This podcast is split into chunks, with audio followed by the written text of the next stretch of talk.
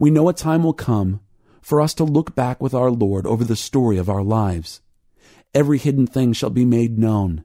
Every word spoken in secret shall be uttered. My soul shrinks back. How will this not be an utter horror? The whole idea of judgment has been terribly twisted by our enemy. One evangelistic tract conveys the popular idea that at some point upon our arrival in heaven, the lights will dim and God will give the signal for the videotape of our entire life to be played before the watching universe, every shameful act, every wicked thought.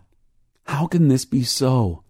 If there is now no condemnation for those who are in Christ Jesus, Romans 8:1, how is it possible that there will be shame later? God himself shall clothe us in white garments, Revelation 3:5.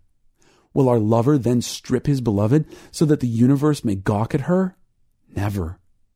However God may choose to evaluate our lives, whatever memory of our past we shall have in heaven, we know this: it will only contribute to our joy. We will read our story by the light of redemption and see how God has used both the good and the bad, the sorrow and the gladness, for our welfare and his glory. With the assurance of total forgiveness, we will be free to know ourselves fully, walking again through the seasons of life to linger over the cherished moments and stand in awe at God's grace for the moments we have tried so hard to forget.